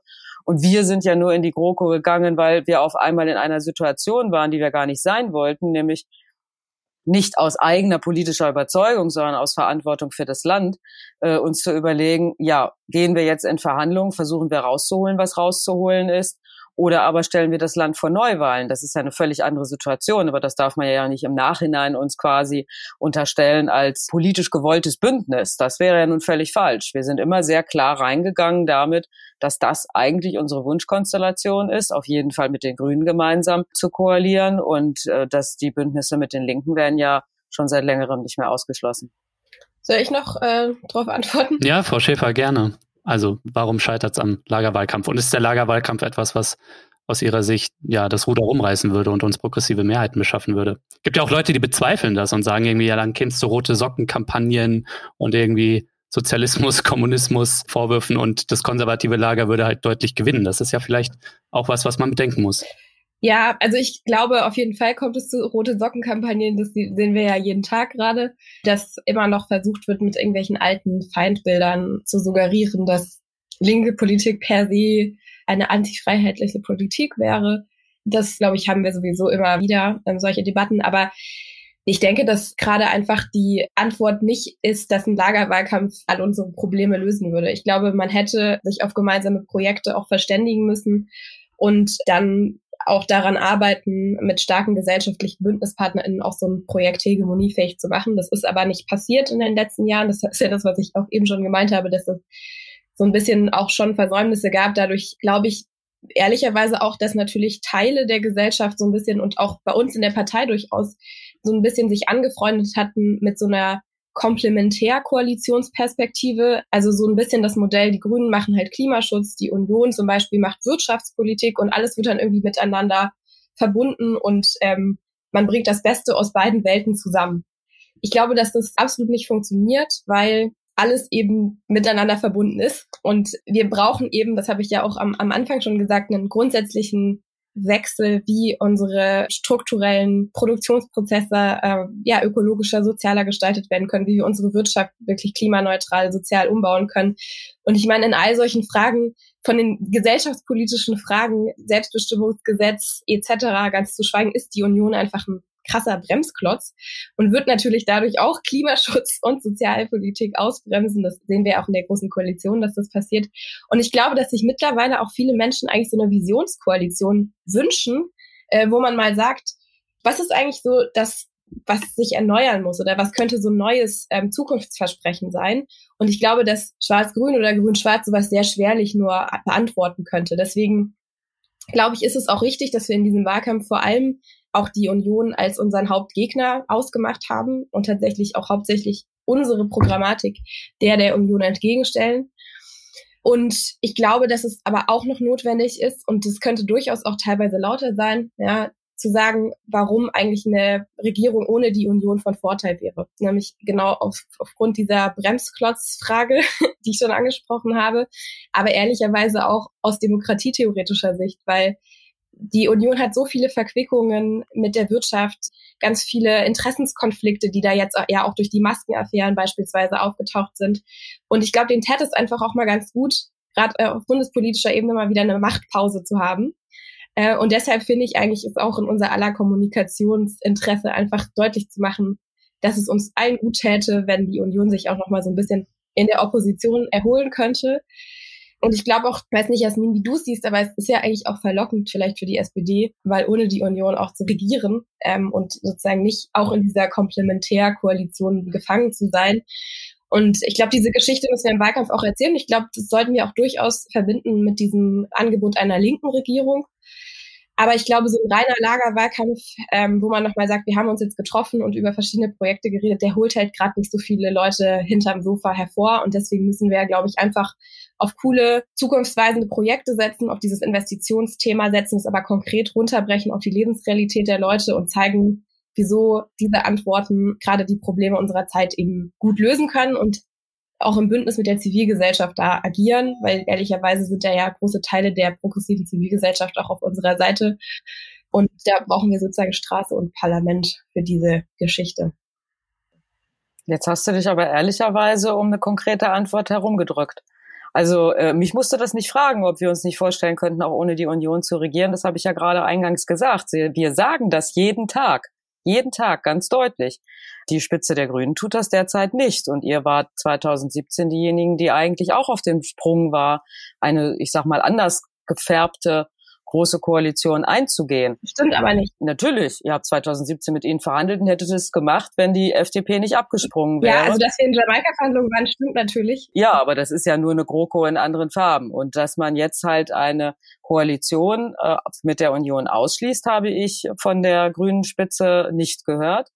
Was ich nicht vorwerfe, ich meine, machtpolitisch kann man das ja, kann man das ja auch in den Blick nehmen. Das habt ihr ja auch nicht ausgeschlossen, das wäre ja auch unsinnig. Doch, natürlich, habe ich doch gerade gesagt, das sagen wir jeden Tag, wir wollen eine Bundesregierung ohne Union. Ihr sagt, ihr wollt eine Bundesregierung ohne die Union, das ist kein Ausschluss. Ich will damit ja nur sagen, ich finde das so putzig, dass diese Frage uns immer gestellt wird, als ob wir das Zünglein an der Waage wären.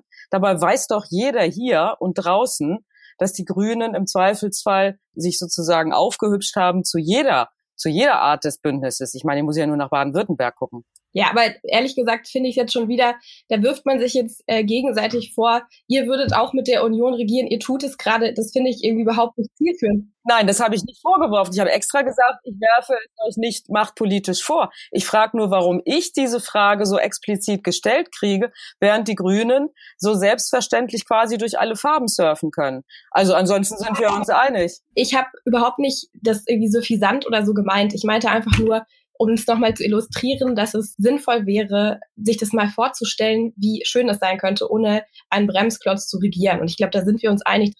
Und ich habe nur gesagt, das stimmt nicht, weil zum Beispiel Robert Habeck auch schon öfter, gerade jetzt auch wieder im, im Interview zum Parteitag gesagt hat, dass wir natürlich am liebsten äh, mit der S P D regieren würden, viel, viel lieber als mit der Union. Und ehrlicherweise ist doch klar, bei einer ähm, schwarz-grünen oder grün-schwarzen Koalition müsste man halt mit der Union regieren und dann die ähm, C S U noch dazu schlucken. Und bei einer ähm, äh, Regierung äh, Grün-Rot-Rot ist, sind wir auch im, im Bundesvorstand total einer Meinung, haben wir programmatisch die aller ähm, größten Überschneidungen. Da gibt es auch überhaupt keinen Dissens zwischen Realos und Fundis oder Linken oder wie man sie auch immer nennen möchte, sondern da sind wir uns einig. Ich glaube, die Frage ist am Ende halt, ob man ein Bündnis hinbekommt, was groß genug ist, um dann eben auch eine stabile Regierung auf die Bühne zu stellen. Und ich glaube, da müssen wir einfach gucken, gibt es genug Stimmen, gibt es genug zuverlässige PartnerInnen in allen Fraktionen, die das dann auch tragen. Und da gibt es halt einfach noch ein bisschen Fragezeichen, weil es ja gerade danach aussehe, wenn man eine Mehrheit hätte, dass die sehr dünn wäre. Und da es ja zum Beispiel in der ähm, Linksfraktion auch ein paar Leute gibt, die zum Beispiel nicht so richtig Lust haben, in die Regierung zu gehen oder zum Beispiel auch sagen, wir sind so ganz grundsätzlich gegen Auslandseinsätze sogar im Rahmen der Vereinten Nationen et cetera, gibt es da natürlich einfach ja Sorge, dass sowas vielleicht dann nicht ausreichend wäre, um ein stabiles Bündnis zu gehen. Deswegen setzen wir jetzt in der Wahlkampfkommunikation nicht auf eine Karte. sondern ähm, betonen eben unsere eigenen Inhalte. Und ich finde das unterm Strich richtig. Ich habe aber ja auch gesagt, dass ich mir, ähm, und das mache ich auch in meiner Kommunikation, durchaus vorstellen kann, auch nochmal stärker, stärker die Vorteile einer ohne die Union aufgestellten Bundesregierung zu unterstreichen. Und ähm, dafür die Grundlage haben wir ja schon gelegt, indem wir in diesem Wahlkampf ja auch klar sagen, unser Angebot ist ein Angebot gegen ein konservatives Weiter-so. Herr Liebig. Also ich würde gerne, um die Disharmonien, die ja so im Raum sind, zu verstärken, äh, ein, einen Punkt nochmal aufrufen, um den ihr beide jetzt ein bisschen drum herum geredet habt. Die neue, schöne, kommunikative Idee mit ohne die Union bedeutet ja nicht stattdessen ein Mitte-Links-Bündnis. Und ohne die Union bedeutet ja im Zweifel mit der F D P von Herrn Lindner, von Herrn Kemmerich, mit dem man die Klimaziele ebenso wenig erreicht wie die Gerechtigkeitsziele. So, das ist äh, kommunikativ nachvollziehbar. Wir sagen ja auch C D U raus aus der Regierung. Nur bei uns, klar, habt ihr richtig beschrieben, gibt's gar keine andere Option, ähm, nämlich nur Mitte-Links. So, ähm, was ich am Anfang meinte, warum aus meiner Sicht äh, kein Mitte-Links-Angebot auf dem Tisch liegt, ist, dass man eben nicht wie neunzehnhundertachtundneunzig sagt, wir wollen etwas. Klar, ihr sagt, ihr wollt ohne die Union, soweit so schön. Aber es wäre doch ein anderes ähm, kommunikatives Angebot, wenn die drei Parteien es geschafft hätten. Und ich teile die Kritik von Jamila, dass die Vorarbeiten dafür eher dürftig sind, weil das Interesse auch nicht so ausgeprägt war. Also ein gewisser Sigmar Gabriel, mit dem ich da mal in einer rot-rot-grünen Runde drüber sprach, der sagte, ach, da machen wir Sondierungsgespräche, da klärt sich das schon alles. Und ich halte das halt für total falsch. Ich glaube, man hätte das auch kommunikativ ausarbeiten müssen, wer welche Rolle hat in diesem Spiel. Und ihr habt das neunzehnhundertachtundneunzig so gemacht, dass man gesagt hat, hier ist ein Angebot. Und damals war das verbunden mit einer klaren Absage an die P D S. Das ist heute nicht mehr so. Also weder die Grünen noch die ähm, S P D schließen eine Zusammenarbeit mit der Partei Die Linke aus. Aber es ist eben nicht so, dass gesagt wird, wir wollen ein Mitte-Links-Bündnis, aber wir schlagen die Tür auch nicht zu, wenn es machtpolitisch notwendig ist, mit der Union oder der F D P wegen staatspolitischer Verantwortung eine Regierung zu bilden. Das ist ja nicht das Angebot. Das Angebot, was ich hier höre, ist, dass äh, Grüne und S P D gerne miteinander eine Regierung bilden würden. Das zieht heute aber nicht mehr, weil weit und breit niemand dafür eine Mehrheit zieht. So, und dann kommt, na, wir wollen nicht so gerne mit der Union. Man hört erfreulicherweise nicht so oft, wir wollen nicht mit der äh, Linken. Gut, da, also Robert Habeck sagte neulich mal, wir müssten erst dies und das tun. Sowas ist, ähm, finde ich, auf allen Seiten immer unnötig, sich vorher zu sagen, was man alles noch irgendwie verändern muss, ehe man miteinander in die Regierung geht. Aber es ist kein kein Angebot. So, und ich finde, na klar, wenn man dieses Angebot aussprechen würde, das gäbe gesellschaftlichen Gegenwind. Ich glaube aber, dass die Rote-Socken-Kampagne, ähm, die war schon immer erfolgreich zur Machtsicherung der Union. Und wir haben ungefähr in diesen Tagen ein schönes Beispiel, wo sich mal jemand nicht daran gestört hat, nämlich Klaus Wowereit hier in Berlin. Sozusagen, der hat aus einer großen Koalition heraus ist der ausgebrochen und hat mit den Grünen eine Minderheitsregierung gebildet, um Eberhard Diepgen abzuwählen. Und wir als P D S haben damals mitgemacht. Natürlich gab es eine Rote-Socken-Kampagne. Und das war kurz nach dem Mauerfall. Also da stand hier die Hälfte der Stadt Kopf. Und trotzdem ging es. So, und das ist eben das, was mir fehlt. Dass man sagt, wir wollen in eine Richtung und niemand erwartet von S P D und Grünen, dass sie dann alle anderen Varianten ausschließen. Da sind wir aber nicht. Es gibt kein Angebot, wo man sagt, wir wollen, Jasmin, ihr sagt, ihr wollt nicht mehr, mehr mit der Union. Okay, leider, da, da muss ich äh, Jamila recht geben, ist natürlich dann die Frage, aber ihr regiert doch mit denen. Ihr könnt es gar nicht ausschließen, weil wenn die gleiche Situation wie letztes Mal entstünde, würdet ihr doch mit den gleichen Argumenten wieder genauso handeln. Ich nehme euch schon ab, dass ihr das nicht mehr wollt. Aber niemand sagt, wir schließen aus, mit der C D U, C S U in die Regierung zu gehen. Das müsst ihr auch nicht. Aber mich würde interessieren, also ich fände es besser, wenn die drei Parteien sagen, wir wollen in die vorhin inhaltlich beschriebene Richtung miteinander. So, das tun wir nicht. Ich sage es auch selbstkritisch, weil es bei uns Leute gibt, die sagen, wir wollen am liebsten gar nicht regieren. Das sind nicht mehr so viele, aber die gibt's noch. Und weil es andere gibt, die sagen, wir finden Lagerwahlkampf falsch, weil das unerquickliche innerparteiliche Debatten bringt. Das ist durchaus auch unser Problem. Also insofern, ich bin hier nicht nur jemand, der anderen rummäkelt. Und das Das bedauere ich, weil es die gesellschaftliche Debatte eben so schwer macht. Du, ähm, um das einfach nochmal zu erläutern, mir geht es nicht darum, ob wir nicht diese Frage gestellt kriegen, sondern was mich wundert ist, dass wir eine realpolitische Situation haben, die wir ja jetzt schon hier auch seit längerem miteinander beraten haben, die offensichtlich macht, dass es keine progressive linke Mehrheit im Parlament gibt. Punkt. Äh, und mit dieser Realität müssen wir alle umgehen. Dass allerdings immer der S P D die Frage gestellt wird, also schließt ihr es ganz oder schließt, schließt ihr es nur ein bisschen aus, dass ihr vielleicht doch mit der Union oder in einer anderen Konstellation. Das finde ich deswegen putzig, weil wir in der letzten, in den letzten Jahren doch schon längst alle möglichen bunten Varianten von Regierungsbildung in, in, in insbesondere den Ländern hatten und insbesondere die Grünen halt in keinster Weise ausschließen, dass sie mit der Union genauso in einer bestimmten Situation sich für eine Entschei- für eine Regierung mit der Union entscheiden würden. Das hätten sie zweitausendsiebzehn gemacht und sie schließen es auch für zweitausendeinundzwanzig nicht aus. Und nochmal, das ist kein Vorwurf. Das ist kein Vorwurf im Sinne von, darf man das nicht machtpolitisch denken, so beziehungsweise... Nein, nein, nein, nein. Ich, ich wehre mich ja nur dagegen, dass wir diejenigen sind, als ob wir sozusagen aus uns heraus so etwas alleine entscheiden würden. Diese Frage kriegt immer nur die S P D gestellt. Frau Fahimi, ich muss hier mal kurz anmerken, dass das nicht korrekt ist. Ich habe dieselbe Frage Frau Schäfer als Vertreterin der Grünen gestellt. Ja, die stellen alle hier in diesem Podcast ja auch uns. Also deswegen sitzen wir da in einem Boot. Wir müssen aber gemeinsam eigentlich zwei andere Fragen beantworten. Und die sind viel relevanter. Nämlich das, was Stefan gerade eben gesagt hat. Das eine ist, wir sind jetzt im Wahlkampf, es wird reale Wahlergebnisse geben. Wir wissen nicht, wie das Ergebnis ist. Und damit haben alle verantwortlich umzugehen.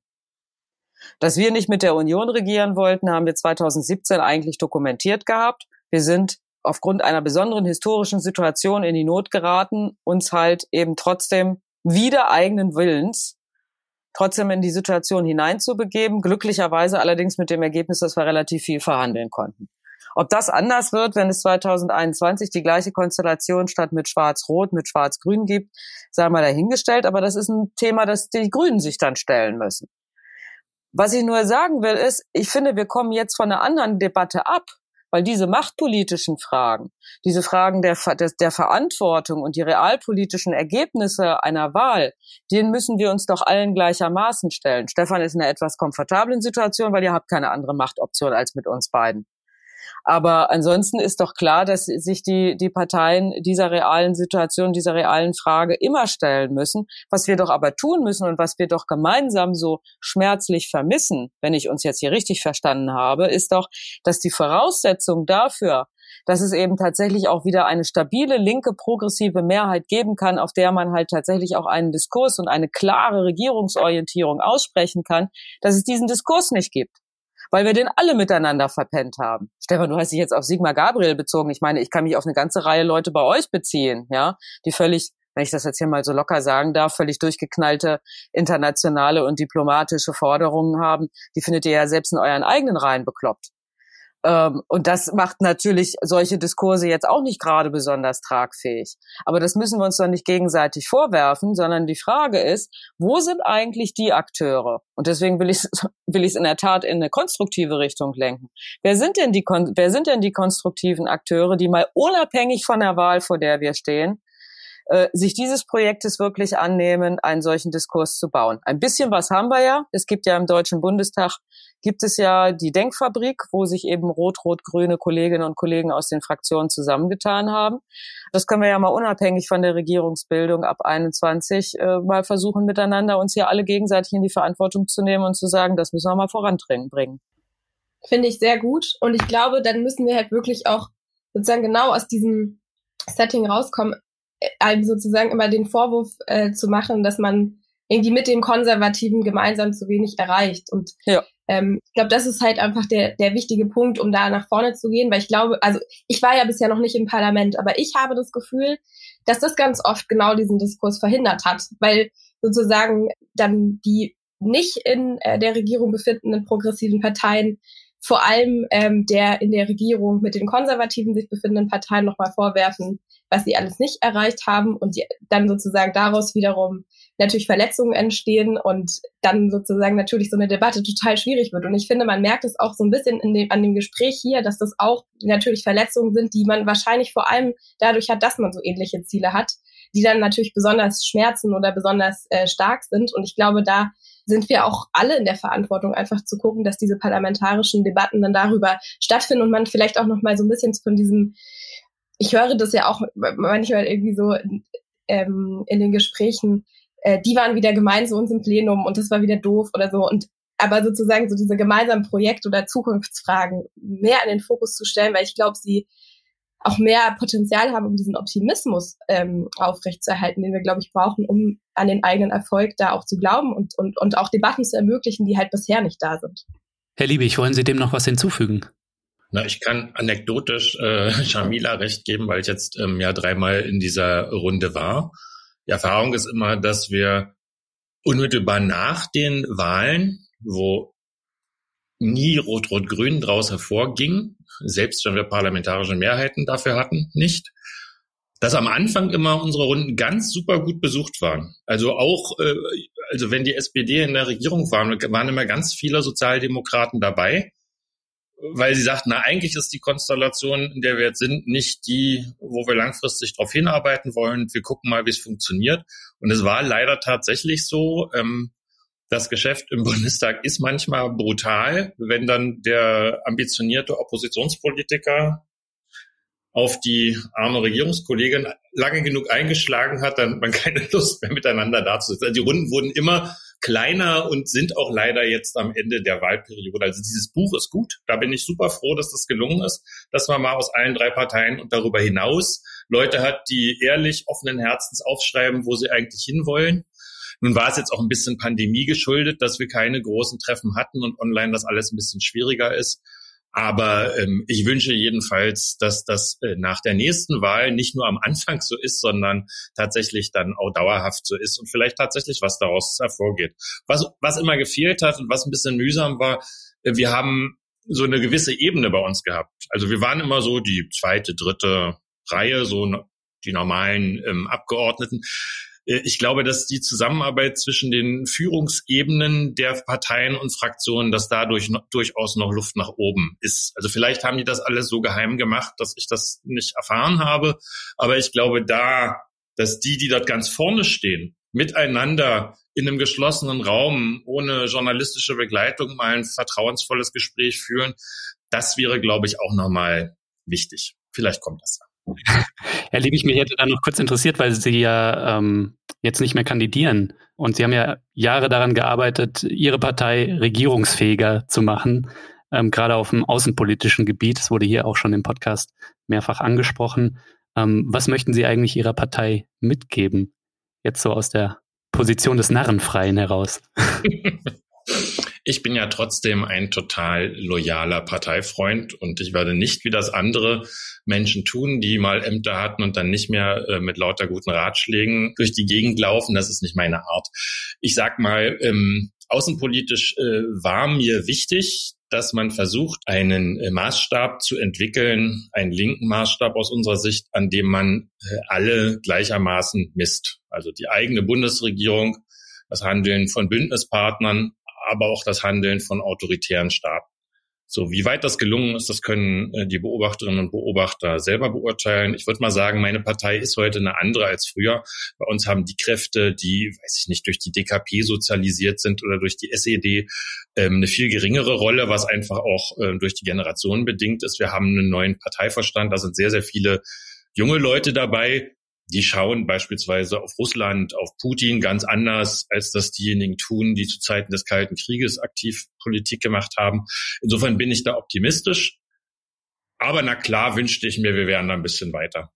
Das ist so. Darf ich mir kurz meine kleine persönliche ähm, Frage erlauben? Stefan, was machst du denn dann jetzt? Stefan wird bestimmt Lobbyist. Genau.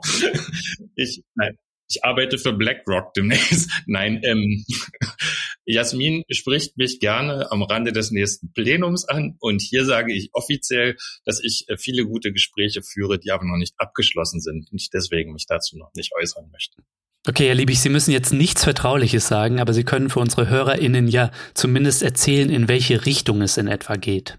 Also die erste bittere Erfahrung, die muss ich hier, kann ich durchaus teilen, es, es, ist, es ist nicht so einfach. Es ist nicht so, dass die Welt auf ehemalige Bundestagsabgeordnete arbeitet und schon gleich gar nicht, wenn sie bei der Linkspartei waren. Also es ist wirklich so, die Leute haben mir ganz ehrlich gesagt, ja, cooler Typ, du bist ja ganz nett, aber das kriegen wir niemals vermittelt, hier die Linke, das geht doch wie gar nicht. Das war schon, gebe ich zu, ein bisschen frustrierend, nach sechsundzwanzig Jahren parlamentarischer Arbeit das als Botschaft zu bekommen, aber so ist das Leben. Ich habe vor, mich im, in, im transatlantischen Bereich weiter zu engagieren. So, da würde ich gerne hin, weil transatlantische Arbeit interessiert mich schon immer. Und ich habe das ja vorhin angedeutet, da bewegt sich in den U S A im Moment richtig viel. Und ich glaube, das nehmen wir hier zu wenig wahr. Also das mal wichtige politische Erfahrung aus der Trump-Zeit sollte sein. Als Trump an die Macht kam, hatte keine unserer ganzen tollen transatlantischen Institutionen, die wir Sand am Meer haben, zu irgendwem aus seinem Lager Kontakt. Weil man war immer schön im Mainstream.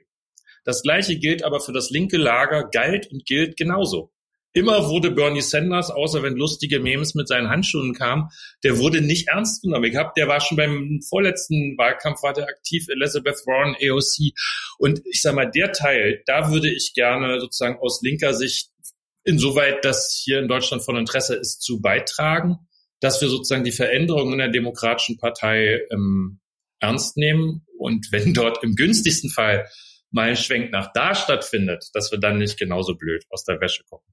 Da habe ich Lust drauf, ähm, mal sehen, ob es klappt. Okay, vielen Dank, Herr Liebig. Nur kurz an die Runde, wir nähern uns dem Ende. Ähm, mich hätte jetzt schon noch interessiert, wenn dafür von Ihrer Seite noch Zeit ist. Frau Fahimi hat es eingangs als, wir müssen zu einer neuen Erzählung über ein neues Wir kommen bei all diesen individualisierten Milieus und äh, Menschen in unserer Gesellschaft. Das schien mir ein zentraler Gedanke zu sein. Und dieses neue Wir muss Ausdruck finden in dem, was Frau Schäfer wiederum in der Mitte des Gespräches eine Visionskoalition genannt hat. Ja, statt irgendwie dieser, jetzt müssen wir halt in Verantwortung des Landes dann doch mit der C D U oder mit wem auch immer regieren. Und Frau Fahimi hat zum Schluss die Frage aufgeworfen, wie schaffen wir es eigentlich, das jetzt auch mit Blick auf nach die Wahl, wir sollten wahrscheinlich auch weiter in die Zukunft schauen, da konstruktive Akteure zusammenzubinden und diesen Diskurs voranzubringen. Und da hätte mich jetzt schon noch interessiert, was sind da Ihre zentralen Ideen? Frau Fahimi, vielleicht, weil Sie die Frage selbst aufgeworfen haben, zuerst Ihre Gedanken. Also das eine ist, ich wäre jetzt gar nicht ganz so pessimistisch. Ich glaube, dass das ja hier und da schon auch passiert. Wir fangen ja nicht bei Null an. Und äh, letzten Endes ist die triviale Antwort, dass solche Fragen halt bei jedem Einzelnen auch anfangen. Also ob ich halt eben entsprechend Vorschläge mache für eben beispielsweise das, was wir auf parlamentarischer Ebene zwischen den Abgeordneten als Netzwerk aufgebaut haben, ob es da Vorschläge gibt für, für gemeinsame Debatten, aber eben auch präsent zu sein, da zu sein, sich einzubringen. Das ist quasi die eine, fast schon individuelle Ebene. Ich glaube, die zweite ist, dass die ist jetzt eher inhaltlicher Art, dass wir, das meinte ich vorhin damit, dass wir einfach uns auch ehrlich über Zielkonflikte und Interessenkonflikte unterhalten müssen. Also es nützt nichts, wenn wir an der Oberfläche bleiben, weil wir uns jetzt mal vertragen wollen und weil wir eigentlich ja schon finden, dass wir insgesamt wir irgendwie die Cooleren sind.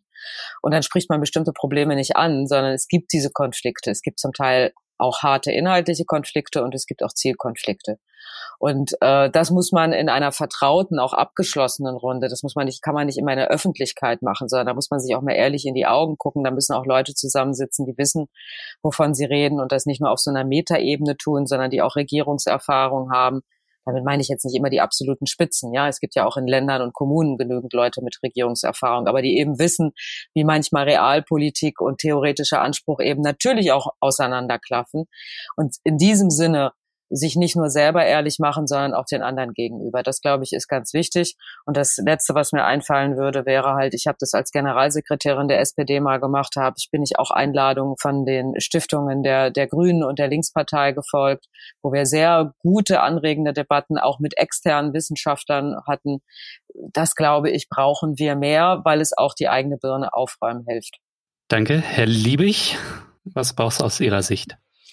Na, dem von Jasmin Gesagten kann ich erstmal zustimmen. Ich hatte mir auch notiert, dass wir unsere äh, Stiftungen da nochmal stärker mit ähm, einbeziehen sollten, weil die sind die sind dafür da, dass sie die politische, also sie sind nicht dafür da, Koalitionsverhandlungen vorzubereiten, aber sie sind dafür da, dass man die politische Grundströmung in der Gesellschaft ähm, unterstützt. Und da sind auch viele kluge Leute, die das, die das können. Das, das finde ich gut. Die sind auch nicht so involviert in die tagespolitischen kleinen Metzeleien, die wir da manchmal haben. Ich wünsche mir, dass das die Führungen von Parteien und Fraktionen, also was sie schon nicht mehr tun, zum Glück, es ist es zu torpedieren, sondern es wird jetzt eher toleriert, aber es wäre noch besser, wenn sie es forcieren und sagen, wir wollen, dass das stattfindet. Und dann ist wichtig, das haben wir auch mal versucht, lief jetzt noch nicht ganz so gut, aber wir müssen halt dahin, wo es weh tut, also dass diejenigen miteinander sprechen, die weiter auseinander sind als wir jetzt. Also der, sag ich mal, der, der Seeheimer mit dem Antikapitalisten von uns, so. Und also, also ihr wisst, was ich meine. Das ist, das Schöne an der Denkfabrik war, das waren alles, das sind Leute, die sich dort in dieser Rot-Rot-Grün-Runde getroffen haben, die sich ja am Ende doch relativ nahe waren. So, das spiegelt aber nun nicht die, äh, die gesamte Breite unserer Parteien wider. Und da müssen wir eben auch hin. Auch da kann ich auf das gute Beispiel von Rot-Rot ähm, vor zwanzig Jahren verweisen. Es waren ja nicht die Partei Linken, also nicht mal Klaus Wowereit würde sich selbst als Partei Linken bezeichnen, war am Ende auch jemand wie Klaus Böger, der eher zu den Partei Rechten gehörte, der gesagt hat, wir wollen diese Koalition mit der P D S, weil er uns auch schon kannte, weil wir vorher in internen Runden miteinander geredet haben, was geht und was nicht geht. Und da, äh, glaube ich, müssen wir äh, nochmal ein bisschen äh, nachlegen. Es hat schon begonnen, aber da muss auch nochmal eine Kohle obendrauf. Und dann würde ich mir wünschen, dass auch die Gewerkschaften ihre Rolle anders wahrnehmen. Auch da habe ich ähm, in mehreren Wahlperioden Gespräche geführt. Da kommt es immer darauf an, mit welcher einzelnen Gewerkschaft man spricht. Aber die Begeisterung für ein Mitte-Links-Bündnis, würde ich mal sagen, war unterschiedlich stark ausgeprägt. Einige wollten das wirklich, vollen Herzens, und andere haben gesagt, ach, eigentlich fahren wir mit der Großen Koalition ganz gut. Da müssten wir mit unseren Kolleginnen und Kollegen in den Gewerkschaften mal reden, ob sie da nicht auch, auf Länderebene tun sie das manchmal, so eine Art moderierende Rolle einnehmen. So, das ist ja auch manchmal nicht schlecht, wenn man jemand Externes dabei hat. Frau Schäfer, Sie dürfen jetzt. Sie haben das letzte Wort. Ja, die anderen beiden haben ja schon viele wichtige Punkte genannt. Ich werde mir auf jeden Fall vornehmen, wenn ich jetzt neu in den Bundestag äh, kommen sollte, Ende des Jahres, dann auch äh, dafür zu sorgen, dass wir gute Gespräche für dieses Bündnis weiterhin führen. Ich glaube, dass es einfach ähm, auch eine Riesenchance gibt, in den nächsten Jahren auch daran zu arbeiten, falls es jetzt eben nicht nach dieser Bundestagswahl zustande kommen sollte. Und ich glaube, ein guter Austausch mit Bewegungen ist eben auch wichtig über so gemeinsame Prioritäten, Projekte, die man setzen will. Weil ich glaube, ähm, es hat noch nie geklappt, ähm, sozusagen fortschrittliche Politik, äh, die dem Bestehenden hina- also voraus war, irgendwie ohne eine gesellschaftliche Bewegung in irgendeiner Richtung zu bewerkstelligen. Und ich glaube, deshalb ist auch dieser Diskurs äh, gerade auch aus dem Parlament heraus extrem wichtig, um einfach sich so up-to-date zu halten, was geht gerade bei den Bewegungen, was geht gerade im Parlament und wie kann man auch ja wichtige, ähm, progressive Projekte da gegenseitig unterstützen. Danke. Doch nicht das letzte Wort. Ich habe gesehen, ich habe noch eine letzte Frage. Die ist kurz und knackig und mit Bitte um jeweils eine kurze und knackige Antwort. Im September wird gewählt. Mich hätte interessiert, mit Blick auf die Post-Corona-Welt und die Krisen und Herausforderungen, vor denen wir stehen, und wir haben das alles schon angesprochen hier im Podcast, was steht da auf dem Spiel bei der diesjährigen Bundestagswahl? Frau Fahimi. Ich glaube und bin nach wie vor der festen Überzeugung, so wie ich das eingangs gesagt habe, dass die zwanziger Jahre äh, dieses Jahrhunderts Weichen stellen werden für einen langen, langen Zeitraum. Wir haben eine tiefe gesellschaftliche Spaltung, die wir auch weltweit beobachten, mit zum Teil antidemokratischen, autokraten, rassistischen, nationalistischen Tendenzen. Wir haben eine zunehmende Segregation verschiedener sozialer Milieus und sozialer Räume. Wir haben eine faktische, materielle Umverteilung von unten nach oben. Wir haben eine Riesenaufgabe bei der Frage, wie wir in klimaneutrales Wirtschaften reinkommen. Sonst droht uns in vielerlei Hinsicht ein ökologischer Kollaps. Und wenn diese Weichenstellungen nicht in diesen zwanziger Jahren gestellt werden, und zwar jetzt mal jenseits aller Details, um die man sich streiten kann, Aber wenn nicht grundsätzlich ein Zeichen gesetzt wird dafür, dass wir Investitionen tätigen in eine klimaneutrale Wirtschaft, die so umgebaut und so klug auch umgebaut wird, dass sie neue Arbeitsplätze, und zwar neue gute Arbeitsplätze, schafft und damit ein Angebot auch für tatsächlich die Breite der Bevölkerung ist. Wenn uns nicht gelingt, ein weltoffenes Land zu bleiben, das Diversität nicht als Herausforderung, sondern als Bereicherung versteht und als Ergebnis der Freiheit jedes Einzelnen, der oder diejenige sein zu können, der oder die sie sein will. Wenn uns das alles nicht gelingt, dann werden wir im Jahr zwanzig dreißig, glaube ich, ein Deutschland sehen, das nicht nur im Stillstand ist, sondern das an ganz vielen Punkten ein Rollback erfährt, weit nicht nur hinter den Klimazielen hinterherläuft, sondern auch Bürgerrechten und mit ganz anderen Zuspitzungen und Konflikten zu kämpfen hat, für die wir dann wahrscheinlich nicht mehr nur vier bis acht Jahre, sondern womöglich zwanzig bis dreißig Jahre brauchen, um sie aufzuholen. Und deswegen muss jetzt die Entscheidung fallen. Danke. Die anderen beiden dürfen gerne ein bisschen kürzer sein in ihrer Antwort. Auf eine zugegebenermaßen sehr offene Frage. Das muss ich doch jetzt hier eingestehen. Herr Liebig. Also ich widerspreche erstmal dem Konsens, dass es nicht zur Mitte links kommt. Wenn wir unsere Wahlziele alle ernst nehmen, dann haben wir locker eine Mehrheit. Also die S P D will den Bundeskanzler stellen. Ich weiß gar nicht, ob die Grünen zahlenmäßig überhaupt ein Ziel haben, aber die Grünen müssten einfach nur da bleiben, wo sie jetzt in den Umfragen sind. Und wir wollten eigentlich zweistellig werden, aber selbst wenn wir da blieben, wo wir jetzt sind, das ist alles nicht so weit weg. Die Linke darf drin bleiben, das wollten Sie gerade sagen, ja? Nee, da bleiben, wo wir jetzt sind in den Umfragen. Jetzt haben wir sieben, letztes Mal hatten wir acht. Also ehrlich gesagt ist äh, die siebenundvierzig Prozent, die wir jetzt in den Umfragen über Monate hinweg hatten, das kann durchaus reichen. So, also ich fände es jetzt auch ein bisschen blöd, vorher schon die Segel zu streichen. Ich glaube, es ist machbar. Und wenn es rechnerisch reicht, dann ist eines ganz sicher, nämlich S P D und Grüne werden mit uns Sondierungsgespräche führen. Geht gar nicht anders, weil das die Anhängerinnen und Anhänger auch nicht akzeptieren würden, wenn S P D und Grüne mit uns keine Sondierungsgespräche führen.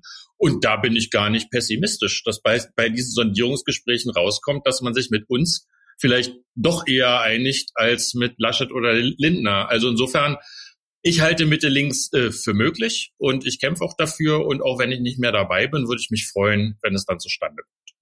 Danke. Frau Schäfer, jetzt dann tatsächlich das letzte Wort.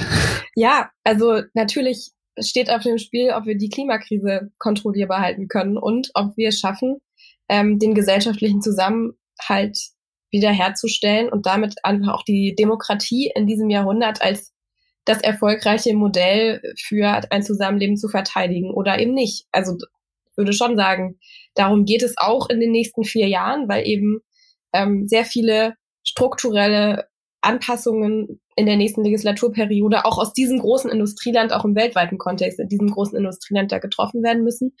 Und ich teile auch den Optimismus, dass es überhaupt nicht gesagt ist, dass es jetzt weitergehen wird mit einer unionsgeführten Bundesregierung oder ähm, klar ist, dass es keine äh, linke Regierung geben wird. Ich glaube, es ist wirklich sehr viel offen bei dieser Wahl und ich glaube, deswegen kommt es jetzt eben auch darauf an, gerade in den nächsten Wochen und Monaten nochmal alles dafür zu geben, dass wir möglichst progressive Mehrheiten am sechsundzwanzigsten September bei äh, den Wahlergebnissen sehen. Ja, wir werden sehen, ob es klappt. Frau Schäfer, Herr Liebig, Frau Fahimi, ähm, ich fand es großartig, ich habe sehr viel gelernt. Ich denke, das wird auch den HörerInnen so gehen. Und ich bedanke mich nochmal recht herzlich, dass Sie sich alle die Zeit genommen haben, dass äh, wir uns hier zusammengefunden haben. Vielen Dank. Danke auch. Tschüss. Danke. Tschüss.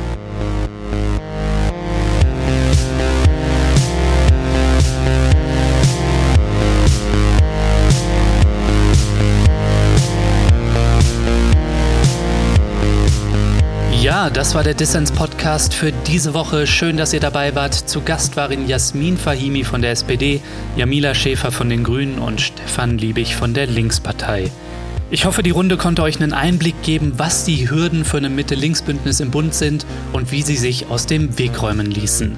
Wenn ihr mehr über meine Gäste erfahren wollt, dann schaut doch mal in die Shownotes, da habe ich einiges Wissenswertes zu ihnen verlinkt. Und was ihr dort auch findet, ist ein Link zum Sammelband Verbündet euch. Der Band bringt Leute aus Politik und Zivilgesellschaft zusammen, um aus verschiedenen Perspektiven eine progressive Politik für dieses Land zu skizzieren. Unter allen Fördermitgliedern von Dissens und denen, die es bis zur nächsten Woche werden, verlose ich ein Exemplar. So, das war's dann auch von mir soweit. Vergesst nicht, den Podcast zu abonnieren, wenn ihr es noch nicht gemacht habt, und gebt allen euren Freunden und eurer Familie Bescheid, damit wir noch mehr Leute werden. Bleibt nur noch zu sagen, danke fürs Zuhören und bis zum nächsten Mal.